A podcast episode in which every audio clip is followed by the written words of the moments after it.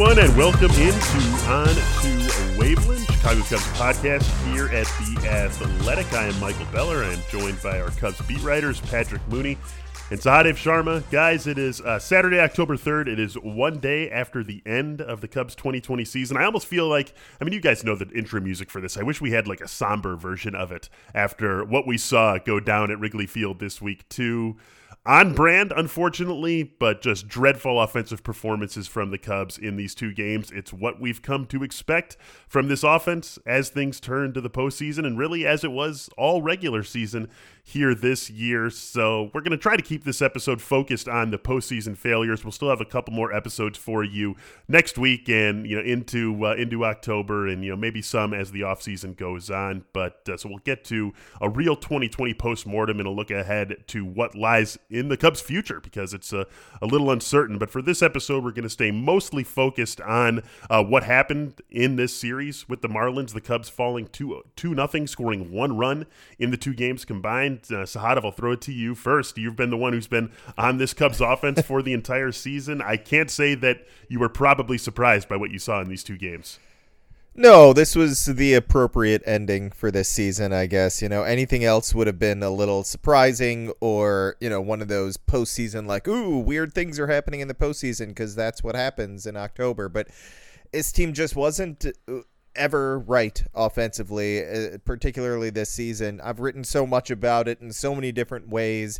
Uh, it was different this season. There's no doubt about that. It, I mean, it's a 60 game season, so uh, I think Rizzo kind of put it best when he said, "We could, who knows what would have happened in a 162 game season." But they can't dwell on that. They're not going to say like, "Oh, all would have been different. Uh, we would have the second half would have meant we got hot and guys would have figured it out. Guys wouldn't have been pressing." None of that really matters. Uh, ultimately, this is what they were for this season. Uh, just not a very good offense. Their superstars were never superstars this year, not for an extended period of time. Uh, Javi said, you know, we didn't get hot.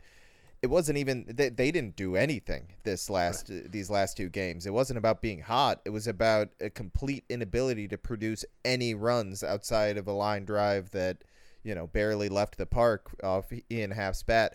What kind of was remarkable was this series was a microcosm of the season, right? Who who were the two guys to actually have more than one hit uh, over the course of those two games? It was Jason Heyward and Ian Happ. The rest of uh, I think uh, it was one for 28 with Schwarber, uh, Schwarber, Javi, Bryant, and Rizzo. One for 28, I believe, was the number. I may be off uh, exactly, but Schwarber had a few walks. So uh, bravo to him, I guess. but Javi had a single early on in game one, I want to say. That's it. Nothing else from that group. Uh, the one run they had yes should have had yesterday was cut off at the plate. Maybe not should have, could have had. It, it was just an overall ugly performance, but I, I, as offensively, but it would have it wouldn't have made any sense if they lost that game nine to eight. Right? Mm-hmm. This is how it w- should have ended in my mind. Uh, outside of a you know a it all coming together and them making a crazy run in the playoffs. This is this is just how this season was. The pitching couldn't carry them through uh, the postseason uh, like they did for much of the regular season. So that that's that's just it.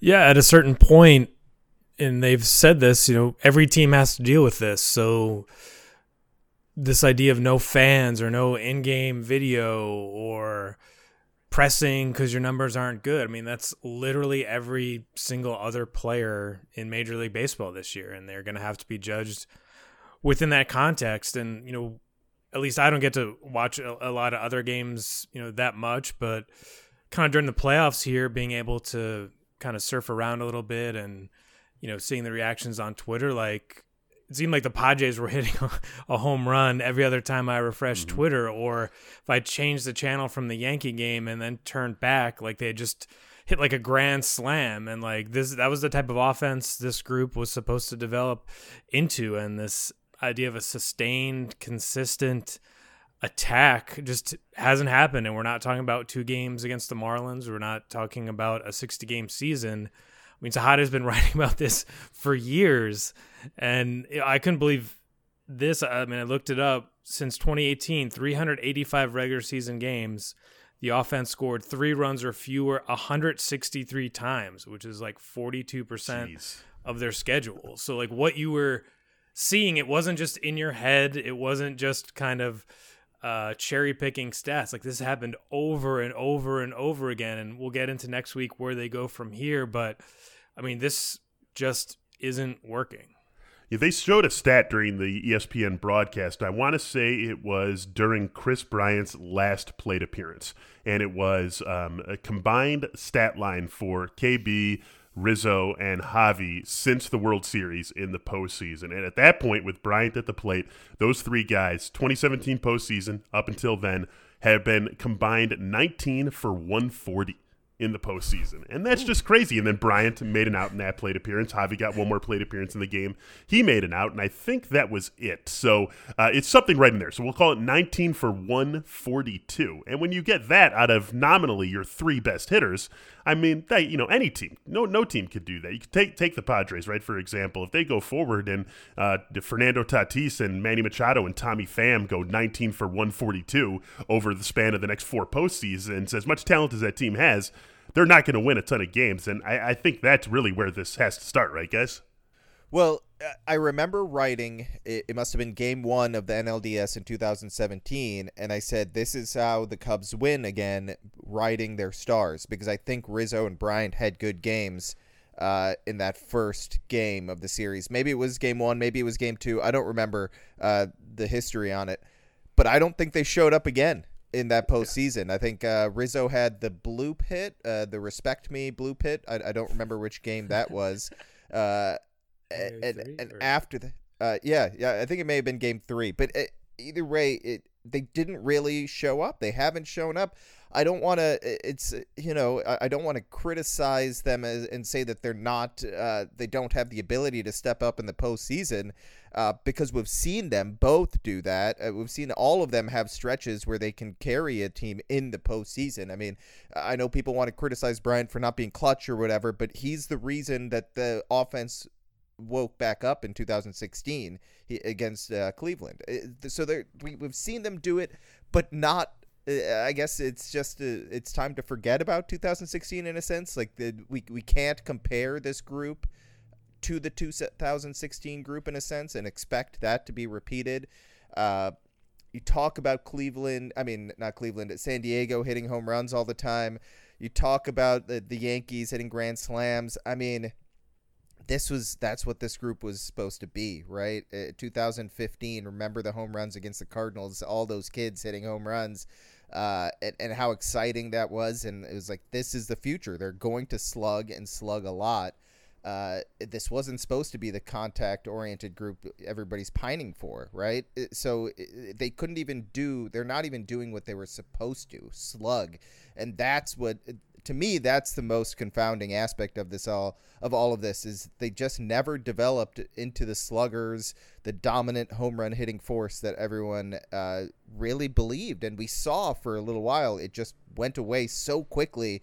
And it's I don't know where they go from here and we can we'll we'll dive into that uh, next week but it's just it's kind of remarkable to me just how far it fell and, and I don't and I don't know what to take away from a 60 game season exactly but it is just you look at all the numbers and you try and and like you try and kind of soak it in and it's just like this this isn't how it was supposed to go. It just doesn't make sense at times but then you know baseball is does that to you and and I guess we just have to say maybe this is what they some of them to an extent this is what they are yeah, and I think it's there has been as we kind of write these end of an era obituary stuff like that. I think there is sometimes a, feeling on social media like, oh, who cares? They just won one.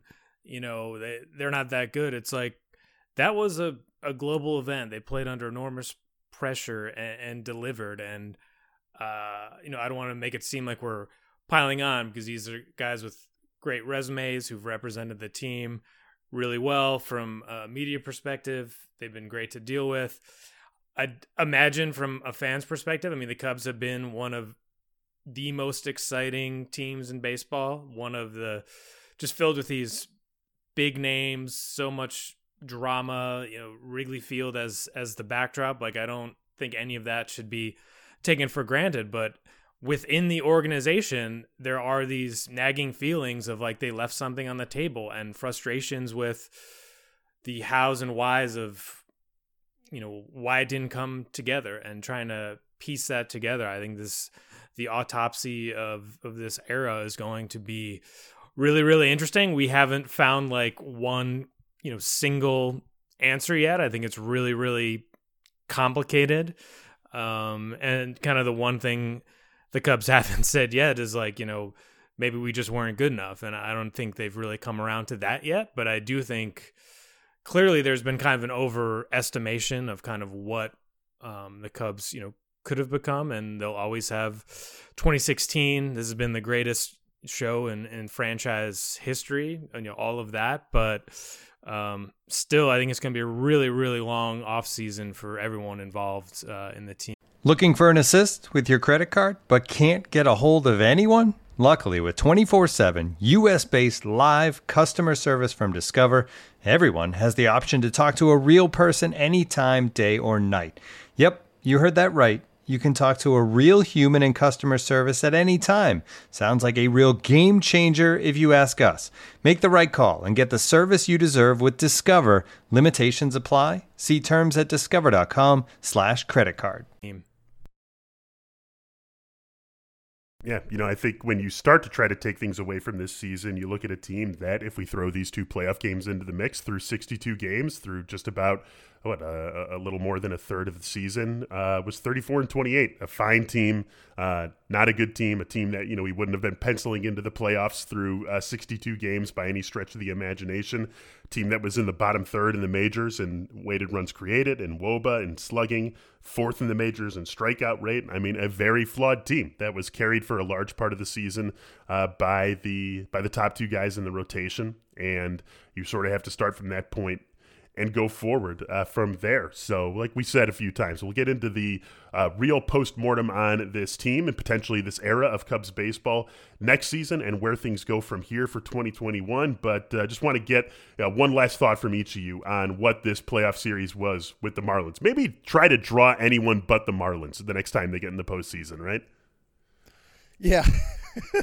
uh, yeah, I, I, we didn't. I guess uh, I, I, did look up at the at the screen uh, one time and, and see some uh, some 2003 yeah. Uh, tidbits shown. So uh, of course they got to throw that pain out there for the Cubs fans.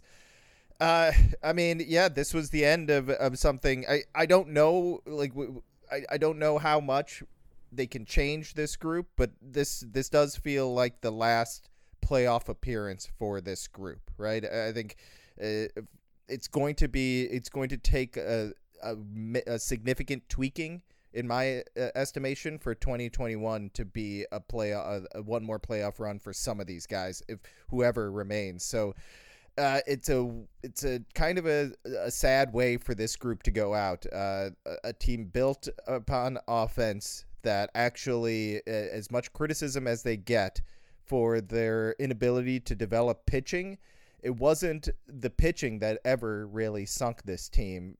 You know, uh, you could call it the high leverage relief last year, uh, but the pinch- pitching wasn't the reason this team has gone out with a whimper each and every year uh, the last few seasons. It's it's been the offense. And uh, I, I think you'll what Patrick said about leaving something on the table. I think that nagging feeling will exist for a while for this group. That uh, as much as as great and as significant as 2016 was, they just never fully actualized into the powerhouse that they were supposed to be, that everyone expected. So uh, it's a weird way to go out against a team that you know no everybody written uh, wrote off at the beginning of the season, right? And uh, they wear shirts that say bottom feeders, and and the, and now they're they're smoking cigars on uh, uh, you know, Wrigley Field celebrating a sweep of the Cubs and, and kind of an end of an era here. Yeah, I think this is the group that forever changed the expectations uh, at Wrigley Field. Uh, seeing the Marlins certainly brought back some memories for Cubs fans, and this is the group that uh, you know kind of uh, created this demand and expectation for October baseball every year, and and and they delivered. And I would say one other thing, kind of before we you know kind of wrap this up, I do think the Cubs, uh, including the players, coaches, the Wrigley Field workers, Theo's front office, really took COVID 19 seriously. And um, I think that's part of uh, the legacy from this season that uh, a group that really did come together, uh, that made a lot of sacrifices, that, you know, kind of worked with their families to keep each other safe. Uh, zero confirmed uh, positive tests among the player group since late June. Uh, it's kind of amazing, especially when there were a lot of points where we weren't sure if this would um, actually happen or not. I think there's a chance they could go back to playoffs next year. They might be kind of stuck with this roster, but I just think the aura of the Cubs, this idea of the Cubs as a an unstoppable force, um, uh, a business with unlimited potential. I think just all of that uh, is over now, and they're going to have to kind of build something new. All right, guys. Well, that's where we're going to leave it for this episode. Thanks for listening. Unfortunately, we are here on this Saturday talking about the end of a Cubs season rather than an NLDS series with the Braves. We will still be with you on On to Waveland again. Uh, we'll have at least two more shows next week, and then we'll still be doing shows throughout the off season. So uh, don't turn us off just yet. We'll be with you. We'll have two more episodes, like I said, next week, looking back at 2020, back at this Cubs era, potentially the end of it, and ahead to what is going to come and what is going to be a very interesting off season. So thanks again for listening. Uh, enjoy the rest of your Cubs Cubsless weekend. And uh, Michael Beller, Patrick uh, Patrick Mooney, Sahadev Sharma, and hey, Brett Taylor. We'll all be back with you next week right here on Onto Waveland.